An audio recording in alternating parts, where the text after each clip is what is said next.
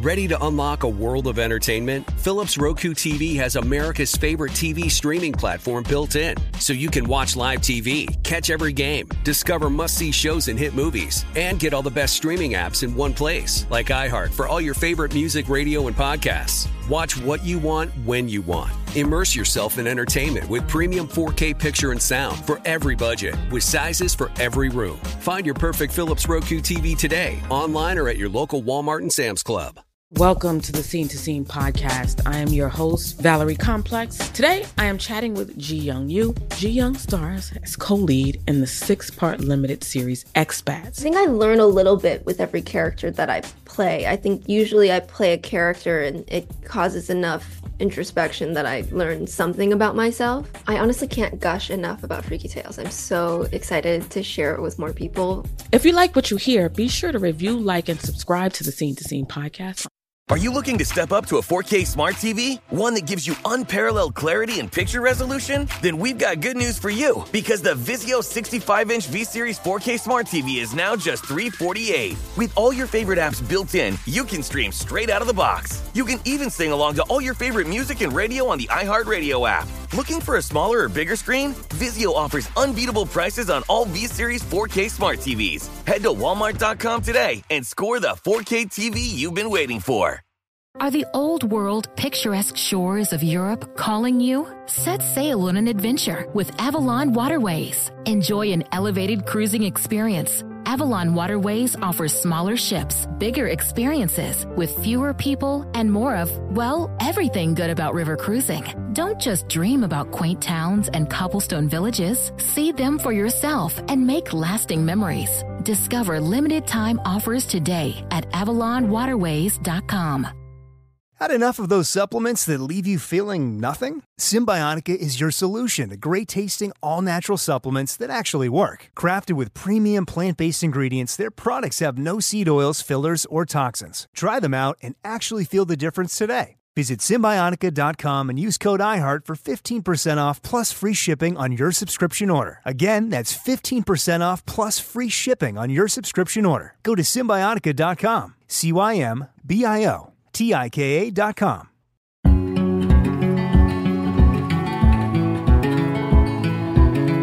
Hi, I'm Pete Buttigieg, and welcome to the Deciding Decade.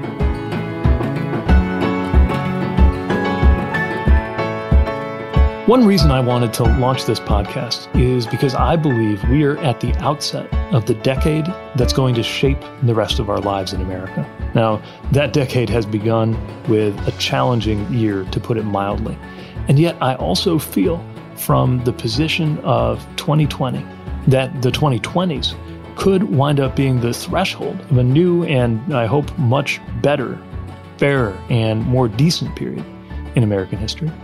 For that to happen, there are going to have to be a lot of decisions, not just policy decisions, but in our ordinary lives across our culture about what kind of country we're going to be. And those decisions will happen in every field.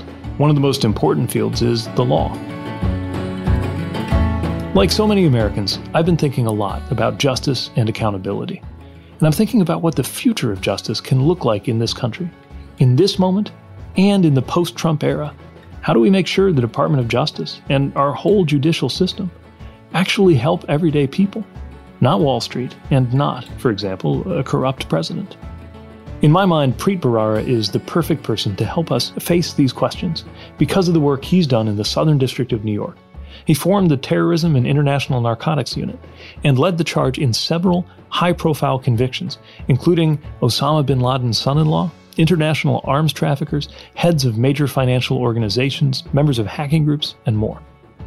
You've likely seen his name in the news because of all of these incredible accomplishments, or because of his highly acclaimed book, Doing Justice, or his popular podcast, Stay Tuned with Preet, or perhaps because he was fired by President Trump, and not in an apprentice sort of way, three months into that presidency. Another topic that I'm looking forward to delving into. Uh, welcome, Preet. Thanks for making time and great to have you. Thank you, Mayor Pete. May I still call you Mayor Pete? I'll still answer to it. okay. No, it's, it's, a, it's an honor to be here. Thank, thanks for having me.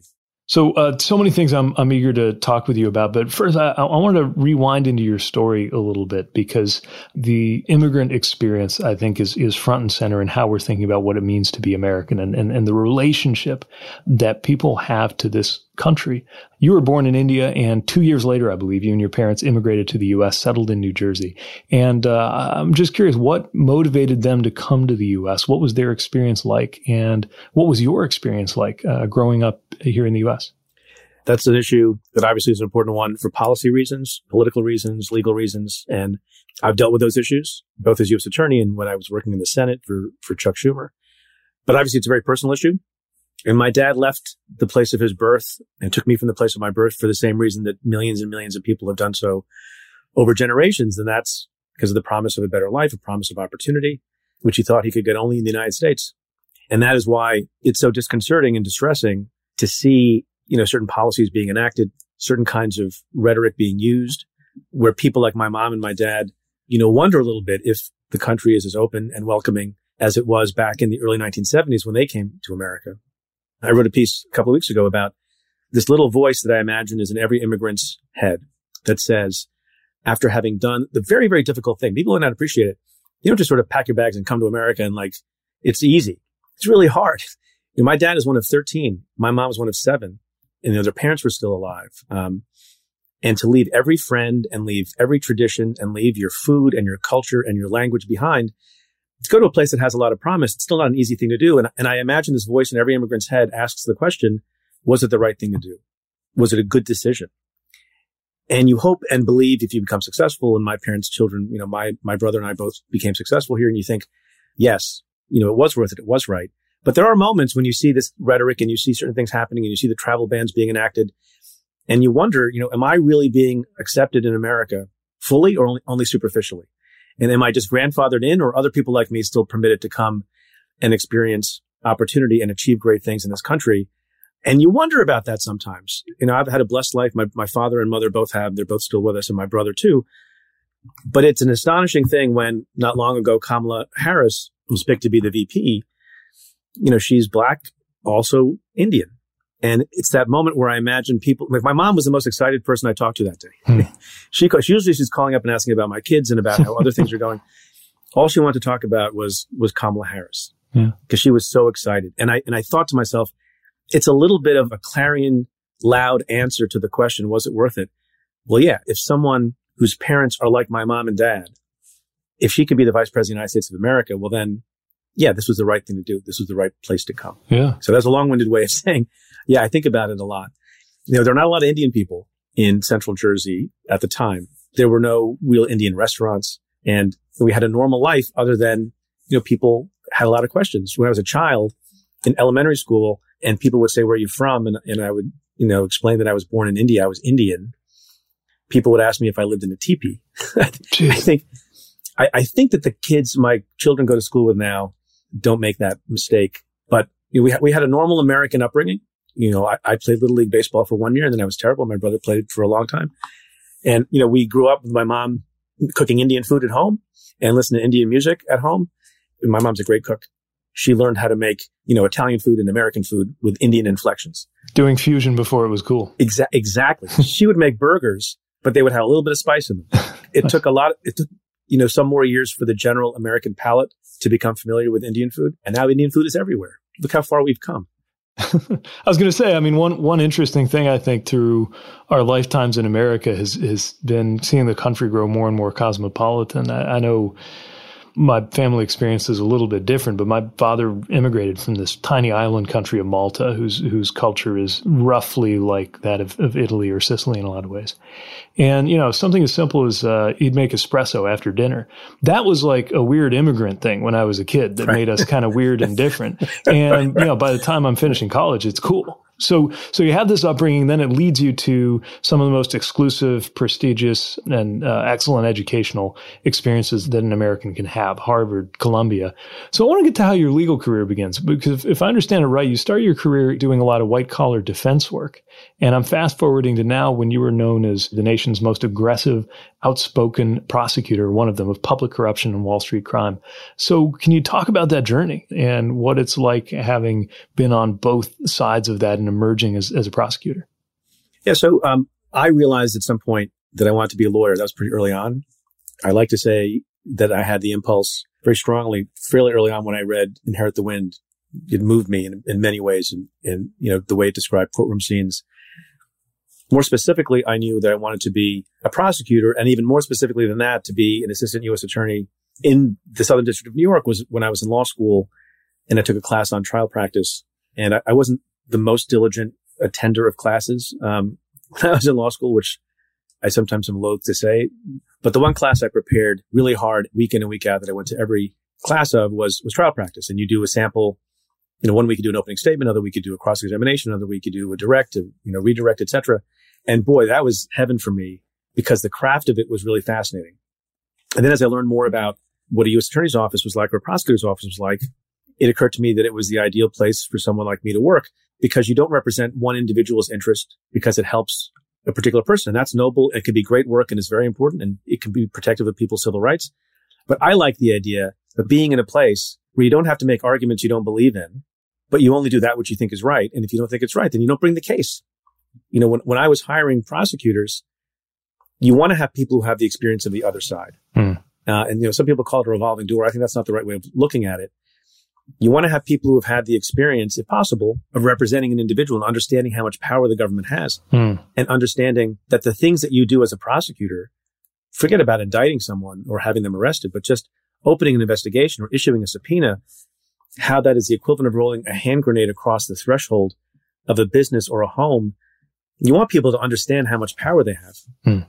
And so I, I, thought that served me well, having been on the other side in, in certain kinds of cases before I came to the U.S. Attorney's Office. So then you become one of the most prominent U.S. attorneys just by virtue of the Southern District, in addition to the work that you did and the approach that you took. And one of the things that's been on my mind looking at the Department of Justice, and and I should say I'm I'm the rare presidential candidate who's not a lawyer, never went to law school, and so it's very much on the outside looking in when I'm I'm trying to understand. You're going to live a things. long time, my friend. I guess it's never it's never too late, but um, for the most part, as a mayor, most of my interactions with the U.S. Attorney's Office were when we were teaming up on violence prevention efforts and trying to uh, develop strategies on that front. But the other way I came to know federal prosecutors actually was by chance through my military reserve unit. So I joined a, an intelligence unit in Chicago uh, or outside of Chicago, and a lot of the officers there were uh, either FBI agents or prosecutors. And one of the things I remember from just socially and, and professionally getting to know people who worked in that office is that they were always, in my experience, almost ridiculously careful not to be political, even offline.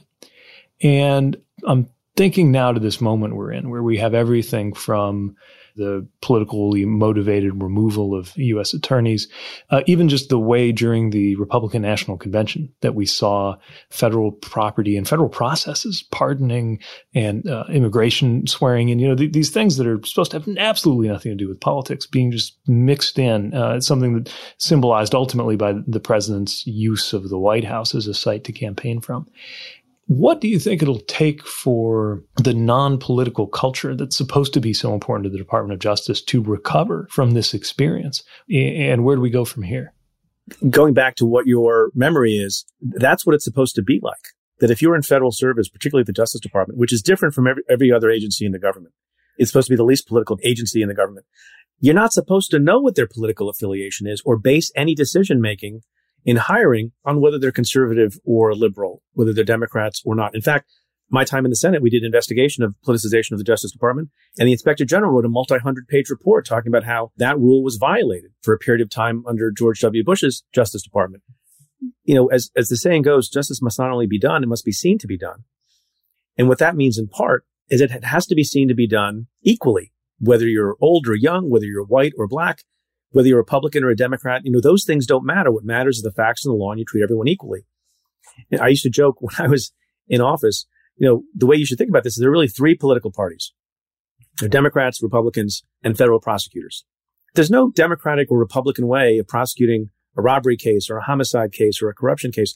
Now, politics enters into the rhetoric in other places about that because by definition, if you're charging public corruption against an elected official, that elected official will be from, you know, almost always one party or another. Our record in, in office was we prosecuted a lot more Democrats than Republicans. But one of the reasons you have to be assiduously and studiously apolitical is so that when you do bring a case against an elected official or someone who's associated with an elected official, that the public has confidence that you did it for the right reasons. All of that is being undermined and being questioned for a lot of different reasons. Among them, I think the most culpable person is the President of the United States, who basically has said he wants people who are close to him to be spared. And on the other hand, if people are your adversary, he kind of wants them locked up. he wants people to go after them. Right. You can have the best laws in the world. You can have the best constitution in the world. But if the people suck, you know, if the, if the people are inept or the people are corrupt, you can turn the law to your purpose and exercise your discretion in a way that will cause huge miscarriages of justice. We have to concentrate not just on what the laws are and having better rules, but on making sure that you have good people who are exercising their discretion in a good and honest and fair minded way. That's how you get a lot of terrible things to happen. It's not just the laws, it's the people too.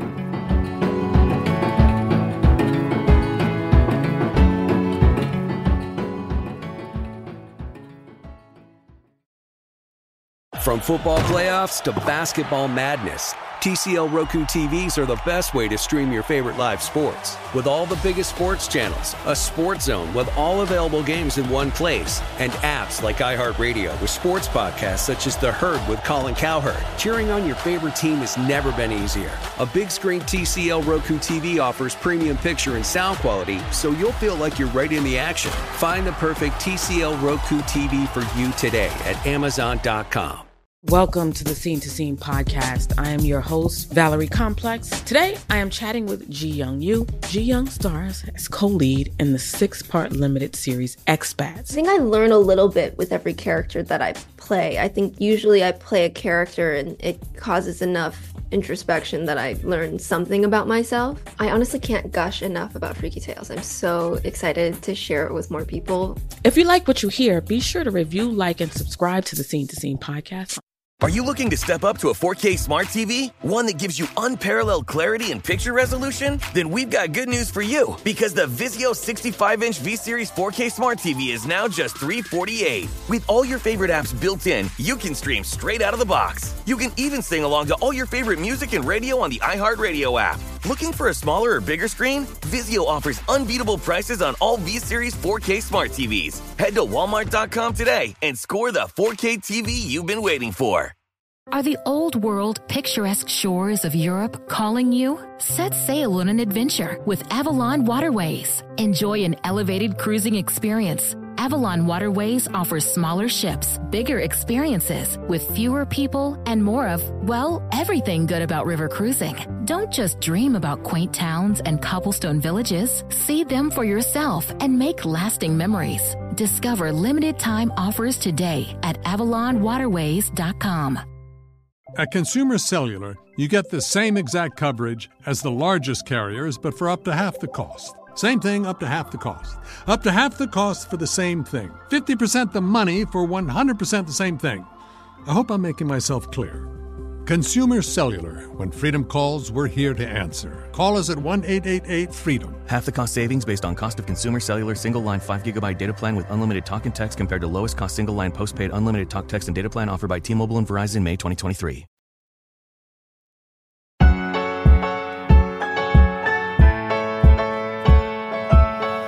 I'm a big fan of uh, Hilary Mantel. I don't know if you ever read uh, any of her fiction. She's she's written these novels not. about Thomas Cromwell, who was Henry VIII's lawyer in the 1540s. I don't know how being a lawyer in the the England in the 1530s and 40s compares to today. But in the middle of this this novel, there, there's this line she has that always sticks with me. She said, "When you're writing laws, you're testing words to find their utmost power. Like spells, they have to make things happen in the real world, and like spells." They only work if people believe in them.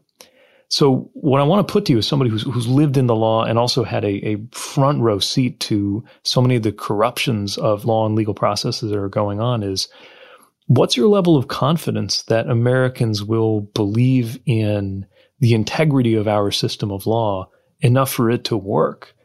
10, 20 years from now? And, and what'll it take to make sure that the damage done in this moment doesn't stick with us for the rest of our lifetimes?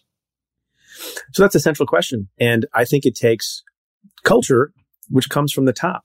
Hmm. I mean, if you're talking about overall trust and confidence in institutions, that has been sort of dwindling over time. So now imagine you have a justice system and any justice system is going to have controversy, especially when people who are high up, who have political affiliations, engage in misconduct that has to be investigated. And in some ways, it's impossible for things not to get somewhat polarized. People care a lot about their candidate for president. Usually, however, there's always a little bit of, you know, claiming of a witch hunt. And Bill Clinton in his time attacked the prosecutors. Richard Nixon was careful not to do that so much publicly because he understood there might be some backlash, but he did it some. Hmm. And he certainly did it behind closed doors. The difference now is Donald Trump and his allies have no line that they won't cross in attacking good people. Part of the harm has been done because you have someone with the biggest bully pulpit in the world compelling people to lose their trust and faith in law enforcement. Do people make mistakes? Yes. Did some people do things that they're not supposed to do? Yes. But the wholesale undermining of any decision by anyone in the Justice Department, I think you lay that at the feet mostly of the president, even though it's his Justice Department. The first thing that has to happen is when new leaders come in, they have to knock it off. They have to stop doing that. They have to announce on politically sensitive things, I'm going to let the career people make their recommendation. It's also for the benefit of the leaders too, so they don't look political and they don't look like they're they're not living up to their oath that they owe the public. So so you need that. I think there are also some other, you know, rule kind of reforms that you can engage in. You should have starker policies that are written out. Again, that's not enough because people can defy those policies, as we see with the Hatch Act. I mean, there are rules against what the president did at his convention, the Republican convention. But if you're the president and you don't have a, a good enforcement mechanism, there's nothing anybody can do about it. So you need people to enforce these rules about separation of politics from, from law enforcement. But, but you know, I think mostly you need a period of time during which good people at the tops of these places are not doing the kind of nonsense you've seen Trump do. So you mentioned presidential accountability, and earlier you, you mentioned the example of Nixon, which which got me thinking about something I've noticed, which is you know, after Nixon resigned from office, President Ford decided to pardon him. And uh, while there, there was some anger at the time, and it may have cost President Ford his career and his chances of reelection, that in the judgment of history from a sort of medium term perspective, it was viewed as a fairly noble act. He had maybe even knowingly uh, hurt his own political standing by doing something that he felt was important in pardoning Nixon. But I've noticed, especially as I speak to anyone who's any younger than me, uh, a level of puzzlement about whether that was the right decision. So I guess, first of all, I'm just curious what you think of that that episode in U.S. history. Did Ford do the right thing? Um, does the Trump presidency make a, create a different perspective on whether Ford did the right thing? But then the obvious follow up: three years from now, five years from now, given the number of guilty pleas and convictions, you know, associated with the people around President Trump, it's not wild to suppose that he himself may face criminal liability or responsibility in the future because you you have expertise in in public corruption. A a president calls you in a few years and says, uh, you know, a pardon case has hit my desk concerning former President Trump. What is the right thing to do? How do you approach that? So I'll ask you to look look backwards historically and then look forward speculatively. And and and do the same principles apply from one case to the other? Yeah, I mean, I think they're they're different in some ways, but they also have some similarity. With respect to Ford and Nixon, my sense is consistent with what I think historians think is that it was a good and selfless act on the part of Gerald Ford to move the country forward. I think that some other things weighed on his decision. Among those things are one, Nixon resigned. He accepted in some way some responsibility and had some contrition, right? He actually left office. And a lot of the misdeeds that are attributable to Nixon were known. There are probably a whole bunch of others, but you kind of understood what the facts were. He kind of pled guilty in a professional sense, not in a courtroom, and he didn't suffer a, a prison sentence, but there was some closure because the man left office, right? And got, got in the helicopter. If you have a current situation where there is criminality on the part of a president of the United States, let's say Donald Trump, and there's lots of other unknown stuff that he has done or has been doing that remains to be uncovered. And you have, you know, uh, investigation going on by the New York Attorney General and the Manhattan District Attorney. one could imagine that there are lots of other things going on with the organization and interference and obstruction kinds of issues. And some things with respect to what Bob Mueller was investigating have still, you know, maybe not come to light. You both have an absence of full understanding of the conduct of the president. And he also hasn't left office. So if he were defeated at the polls and he would be able to be subject as a legal matter to prosecution, it's sort of different. What is similar is, boy, you know, the next administration, if there's a new administration, has to think very carefully, both for moral reasons and also practical reasons about how to proceed. Morally, they might think, you know, if someone has done bad things, they should be accountable. No one's above the law. But they also have a country to govern and the country is more polarized than it's ever been. Even if Donald Trump goes away after he's defeated and, and accepts the election results, there are tens of millions of people who will be supportive of him and will be absolutely antagonistic to anything that it happens to him, further investigations, prosecutions, being held accountable. And they will, because they have been conditioned in part by him, they will view those things as political payback. Even if that's not true, and even if the people that you are putting in charge of that kind of thing in your Justice Department or, or in a commission or whatever are fair minded, you know, think of the example of, of Robert Mueller it's going to be hard to get the business of your administration done. It's going to be hard to deal with things like income inequality and criminal justice reform. So I don't know. I'm not smart enough to know what the right balance is to strike. What I do know is it's going to be very, very difficult to figure it out. Look, Barack Obama's uh, Justice Department had to deal with a much smaller, less complicated version of this, and no, nobody's fully satisfied. When Eric Holder, as the Attorney General, had the department take a look at some of the practices of the of the CIA with using enhanced interrogation techniques and black sites and other things, and there are a lot of people who wanted folks to go to jail. And there were other people who thought we should move on.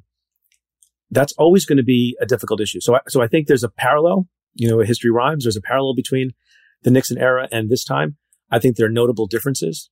Uh, I don't envy the people who are going to have to decide the best way to make sure that justice is done and accountability is had, but also not split the country in two and be able to do all the other important things that we need to do as a country.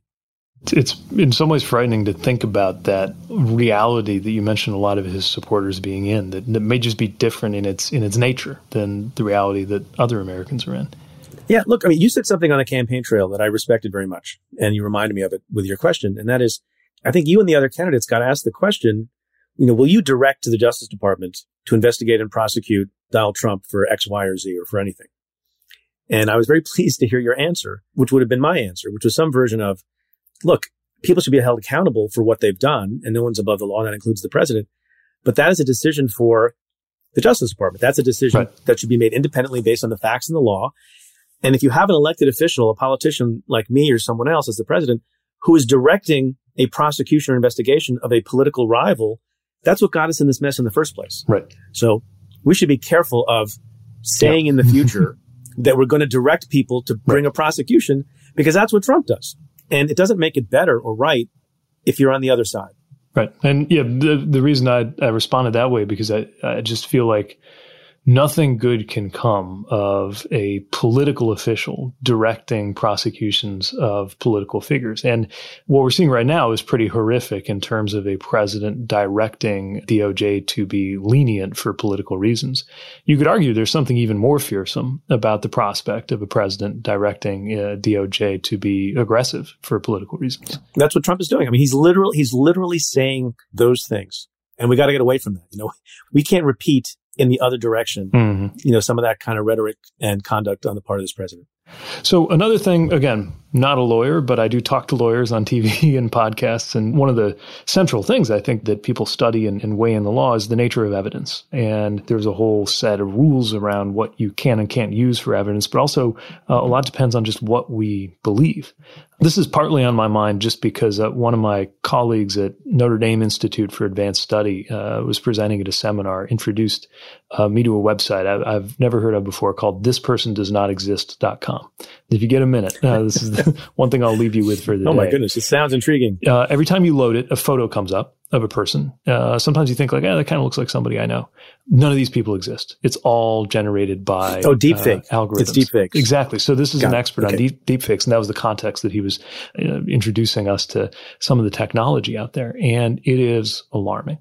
it feels like our grasp on what is real is maybe slipping away. And of course, also being kind of energetically and actively undermined, uh, whether it's by domestic actors for political reasons or by hostile foreign powers for strategic reasons. So with all of that swirling around, what has to happen for the law and, and for the country to keep up and know that we, we have some level of faith in our ability to sort out what is fact from what is fiction? So that's a, a great question. And it goes to a troubling issue that a lot of people say is the next disaster for a lot of reasons, for institutions and for the law and for people's reputations. And that's this issue of deep fake and what you can believe and not believe. Um, we don't have enough time to focus on it because in the interim, we have a pandemic and we have an election and we have the economy in a recession and so many other things going on. But it is going to be one of the central things people focus on in the near future. And as a legal matter, it affects both the possibility of being able to implicate people in bad conduct that they didn't commit because you could have doctored. I mean, you're talking mm-hmm. about photograph, but there, yeah. there is now technology that is soon going to be able to be gotten by people who don't have a lot of means. You don't have to be a big, you know, Hollywood studio to show you, Pete Buttigieg, committing a crime. But it's also going to be a problem in the other direction, which people don't think about as much, which is suppose you did rob a bank in an age in which there are deep fakes where people believe that some of the stuff is made up how are you going to get people to believe, even with authentication from experts, that it does actually depict a person shooting someone or robbing a bank? They'll say, look, that's a deep fake. And so it, it's kind of, it's kind of metaphor for what's happening in the country generally. You know, the issue with Donald Trump, it's not an attack on truth. In other words, it's not an attack on a particular fact that he doesn't want you to believe that fact. He wants you to believe a different fact. That's easy. And people can deal with that. And that's not as harmful to society. What's harmful is if someone like Trump or someone else gets you to doubt the nature of truth itself. And the concept of this goes right to that question. Like, what, what is the nature of truth? And courtrooms and criminal cases and civil cases too, they all rely on a fundamental principle. And that fundamental principle is that there is a truth and that the truth is knowable and provable. And if you can't prove a particular truth, then the case goes away. And, you know, there is some hope that expertise will be developing so that people, if they have the proper metadata, that you can stay one step ahead. But, you know, if people are given to believe everything is made up and it could just as easily be true as not true, I don't know how much experts are going to matter.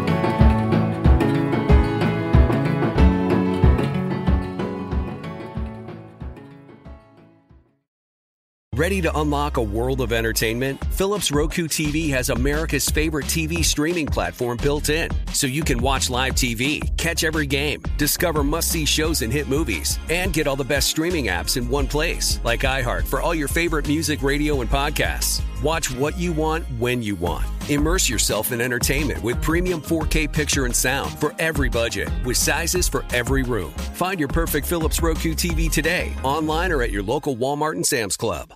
Billie Eilish and Finneas O'Connell, they're with us today on Crew Call. I'm your host, Anthony D'Alessandro. Billie's vocals, it was automatic art. You know, I had to like choose a more challenging route than just like da da da da. You know what I'm saying? Like it could have been like easier. And a lot of people have asked me, like, how did you choose to have it be so soft and like so simple? And what else was it gonna like? That's what the song wanted. Thanks for listening to this episode of the Crew Call podcast on Deadline. Are you looking to step up to a 4K smart TV? One that gives you unparalleled clarity and picture resolution? Then we've got good news for you because the Vizio 65 inch V Series 4K smart TV is now just 348. With all your favorite apps built in, you can stream straight out of the box. You can even sing along to all your favorite music and radio on the iHeartRadio app. Looking for a smaller or bigger screen? Vizio offers unbeatable prices on all V Series 4K smart TVs. Head to Walmart.com today and score the 4K TV you've been waiting for. Are the old world, picturesque shores of Europe calling you? Set sail on an adventure with Avalon Waterways. Enjoy an elevated cruising experience. Avalon Waterways offers smaller ships, bigger experiences, with fewer people and more of, well, everything good about river cruising. Don't just dream about quaint towns and cobblestone villages. See them for yourself and make lasting memories. Discover limited time offers today at AvalonWaterways.com. Your tax refund belongs to you, not an identity thief. Over $6 billion in tax refunds were flagged by the IRS for possible identity theft in 2023. If you're in a bind this tax season, Lifelock can help. LifeLock monitors and alerts you to identity threats you may miss on your own, even if you're careful with your personal information. And if you do become the victim of tax related identity fraud, Lifelock has US based restoration specialists ready to help solve your identity theft issues. Plus, all Lifelock plans are backed by the Million Dollar Protection Package, meaning Lifelock will reimburse you up to the limits of your plan if you lose money due to identity theft. Let Lifelock help you protect your financial information so all you have to worry about is what to do with your tax refund. Go to lifelock.com slash news and save up to 25% your first year. That's 25% off at lifelock.com slash news. Identity theft protection starts here.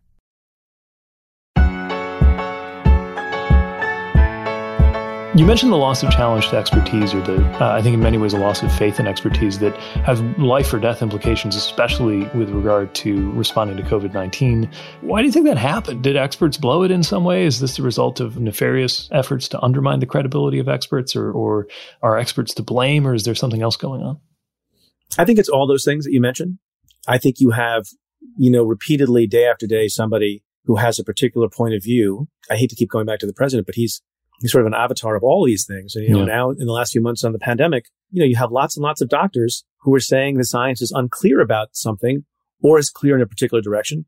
But Donald Trump and others have their own view of it and they feel they can just substitute it. And people want to believe things that they want to believe, right? Whether it's, I don't have to wear a mask because it's not effective, even if the science shows that it is. I think that's part of the problem. I think part of the problem is, you know, experts are fallible. And it happens to be true in connection with the pandemic that now everyone is saying with great adamance, wear a mask, wear a mask, wear a mask, wear a mask. But there was a time not mm. that long ago when those same experts said, don't wear a mask, don't wear a mask. And people of ordinary common sense, and I like to think I am, you kind of wonder. So some of it, the experts hurt themselves. Yeah. And some of it is they're just fallible. Expertise doesn't mean perfection. But if you weaponize the sort of imperfection of, of experts, then you're going to get more and more distrust and lack of faith in that expertise. And you have in Trump, you know, the leading proponent of weaponizing. So, so an expert can be right 99 times out of 100. And that expert is wrong one time out of the 100. You got a guy with the biggest megaphone in the world who's going to talk about that one error over and over and over and over again. And people listen. You know, rep- repetition matters. And that expert, you know, look at Dr. Fauci. He, you don't see him as much as you, as you did before. Hmm. Nobody can compete with that megaphone. And then another point I'll make that I think is more interesting. I don't fully understand the argument but I'm reading an upcoming book by Michael Sandel and having him on the podcast soon. And his book is called the, the Tyranny of Merit. And he makes a kind of a different argument. He says, you know, people have to be careful that there is on the left a little bit among progressives, elites, you want, you, you know, various names you can call them, who have so fetishized expertise and so much made it the case that, well, everyone who's in office and everyone who's making a decision about something has to be super steeped and has to have a Nobel Prize under their belt. That it'll it a little bit you know, is off-putting to people who don't understand how nuclear physics works, who don't understand climate models. And, and I'm one of those people. I don't understand those things. You're kind of saying to a lot of people in the country, you're not smart enough to engage in this debate. Leave it to the experts. And that's a disenfranchisement of good faith, well-meaning people who care about their country. And they're being told you're too dumb to understand these things. Leave it to the experts. That's an unintended consequence of, I think, something that is meant to be done in good faith which is allow science to govern. But that's not how it's always received in the eardrums of people who are made to feel like their opinions don't matter. I don't know. Do, do, you, do you find any truth in that?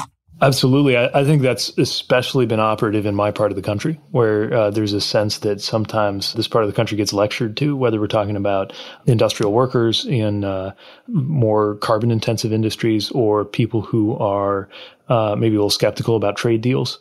And I remember feeling sometimes being on the other side of this on uh, learning just how deep the suspicion uh, uh was on little parochial things when I was mayor. Like we would reroute a road and people would say, this is never going to work. And I'd be like, what do you mean? We did all these traffic engineering studies. These people know what they're doing. They're traffic right. engineers, for God's sake. I'm we have not, graphs. they are. We have graphs. Yeah, listen to them. And, you know, the truth was, uh, sometimes I was right. Uh, sometimes we were wrong. Like sometimes when we went back and took another look at it, you know, people who, who may not have been experts in traffic engineering, but they were experts in their own neighborhood, uh, were able to point to something that, that was missed. And if there's a sense of condescension toward people, that can be incredibly dangerous. And then you couple that with the fact that, you know, most doctors, scientists, um, when they do get something wrong, they they talk about it because it's part of their process. Uh, and uh, politicians generally don't. and then that's taken advantage of right, of. exactly. It's used against Yeah, them. by bad faith people. Look, in the same way, By the way, this, there's also something in the intelligence community, right? Where intelligence, good intelligence uh, assessments always say, you know, we assess with a high level of confidence this. They never say this is absolutely certain.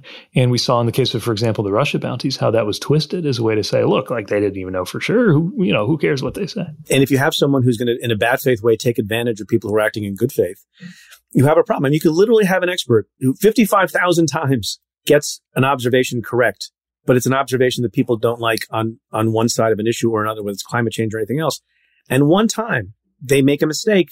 All you're going to hear, hear about is that one time. Look, in the same way, you know, there's a flip side to that too, that the president engages in. He can do 55,000 things wrong with respect to the pandemic. And one thing he can say I did was right. He did something with respect to closing off travel from China, mm-hmm. right? And he just repeats that over and over and over and over Right. again, as if that's the same as the 55,000 mistakes he made. I, I think about it as, uh, you know, there's like a hundred things he should have done. And he did this one thing. And, you know, one out of a hundred is generally an F. but to them, they talk about it as if that shows he was right on COVID all along. It's, it's part of, look, part of the reason I mentioned the president so much is because he's to blame for a lot of this, but also he has disproportionate power. Hmm. He has the largest microphone on earth and he uses it a lot. And he is capable of repetition without seeming to grow tired of it. And the combination of shamelessness, the largest platform on earth, the repetition, you know, once someone like that goes, if the next person is not like that, I think a lot of this fade, not all of it, because you still have other leaders who can, you know, spout nonsense and propaganda, but a lot of it fades because you don't have someone who's so present and dominant in everyone's life, whether you're Democrat or Republican or independent, telling you what to think and weaponizing these discrepancies. Yeah. Well, a lot depends on that uh, proving right. So Yes. uh, I, I hope that's what'll happen. On this podcast, we were thinking a lot about the decade ahead and how that decade is going to shape really the rest of the the era that we're living in. So I'm wondering if if you're thinking about the perspective of somebody who's just graduating from law school right now and was motivated to study the law because they believe in the rule of law, but for the entirety of their law school career, they've seen this president and this administration doing these things. What would you say to them? Uh, you mentioned at the beginning of our conversation, uh, some immigrants might have in the back of their head that question Did I make the right choice when I came to the United States? I'm sure there's a lot of budding lawyers who are asking themselves the question Did I make the right choice by pursuing the law? What would you say to them to give them hope about the path they've chosen and the future of the rule of law? I would say, welcome to the profession. I would say, read my book. Uh, uh, but even if you don't read the book, pay attention to the notion that I already alluded to earlier in our conversation. That is, who the lawyers are on an issue matters. If all lawyers are equal and everyone's judgment is the same, then it, then it shouldn't matter if you decide to become a lawyer or someone else decides to become a lawyer. We have cases, some of which I talk about in the book, where a miscarriage of justice happened. Someone who should not have been prosecuted for a crime was prosecuted for a crime. And then later it turns out that they could, you know, there's proof that they were not guilty. Most of the time in those cases, and one example I give is 17 years, a number of people spent time in prison for a murder they had not committed. The laws hadn't changed. It's that the excellence and Hmm. rigor of the people who were responsible for the case was different. So the first bit of hope I would give to these hypothetical students you're talking about is have confidence in yourself that if you are a person of integrity and good faith and honesty and good judgment, that you can make a difference, even if you're not changing a single law. But you know, having a law degree is a powerful tool. The ability to be a member of a, of a bar and to represent and help, you know, underdogs and underprivileged folks or to right a wrong or to cure an injustice. You know, there are a lot of opportunities that lawyers have to do that that ordinary citizens don't. You know, the, the folks who are going through this process, you should be very honored that you have, will have a power that many other people don't have and to think proudly of, of the model that the law provides for how maybe in the rest of society we can, you know, learn to understand each other better, persuade people as opposed to bash them over the head. That's really powerful. Uh, I think a vindication of the, the the idea of the law, but also the idea that it matters uh, who's doing these things. Almost makes me wish I went to law school. That's not, not a small thing. It's never too late.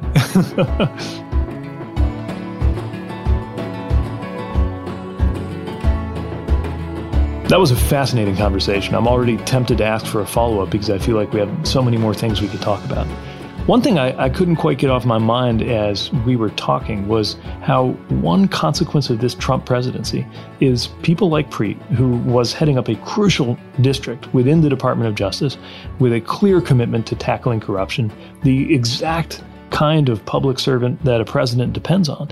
People like him were pushed out of government, often as a reaction or a response to their decision to do the job with integrity.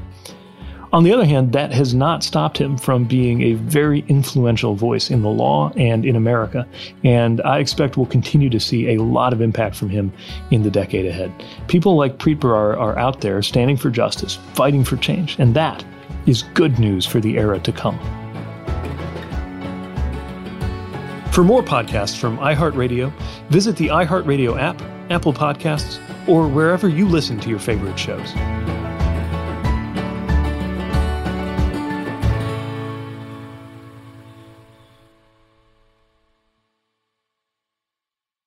Ready to unlock a world of entertainment? Philips Roku TV has America's favorite TV streaming platform built in, so you can watch live TV, catch every game, discover must see shows and hit movies, and get all the best streaming apps in one place, like iHeart for all your favorite music, radio, and podcasts. Watch what you want when you want. Immerse yourself in entertainment with premium 4K picture and sound for every budget, with sizes for every room. Find your perfect Philips Roku TV today, online or at your local Walmart and Sam's Club. Billie Eilish and Finneas O'Connell, they're with us today on Crew Call.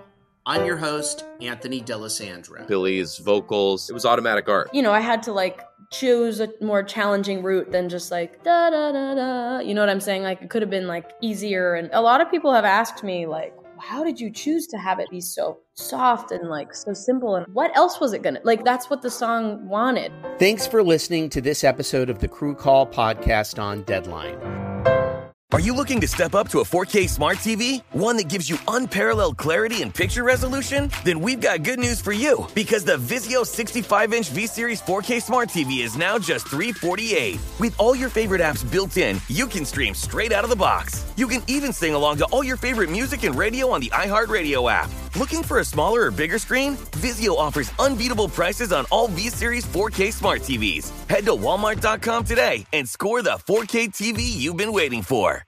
See new things, try new things, go back centuries while living in the moment, forge new paths while discovering old ones, pedal, paddle, and paint while trekking, tasting, and tailoring experiences that transform you into a better version of yourself. Immerse yourself in the world by activating your mind, your heart, and your body on a river cruise exclusively from Avalon Waterways. Save with limited time offers at avalonwaterways.com. Avalon is cruising elevated.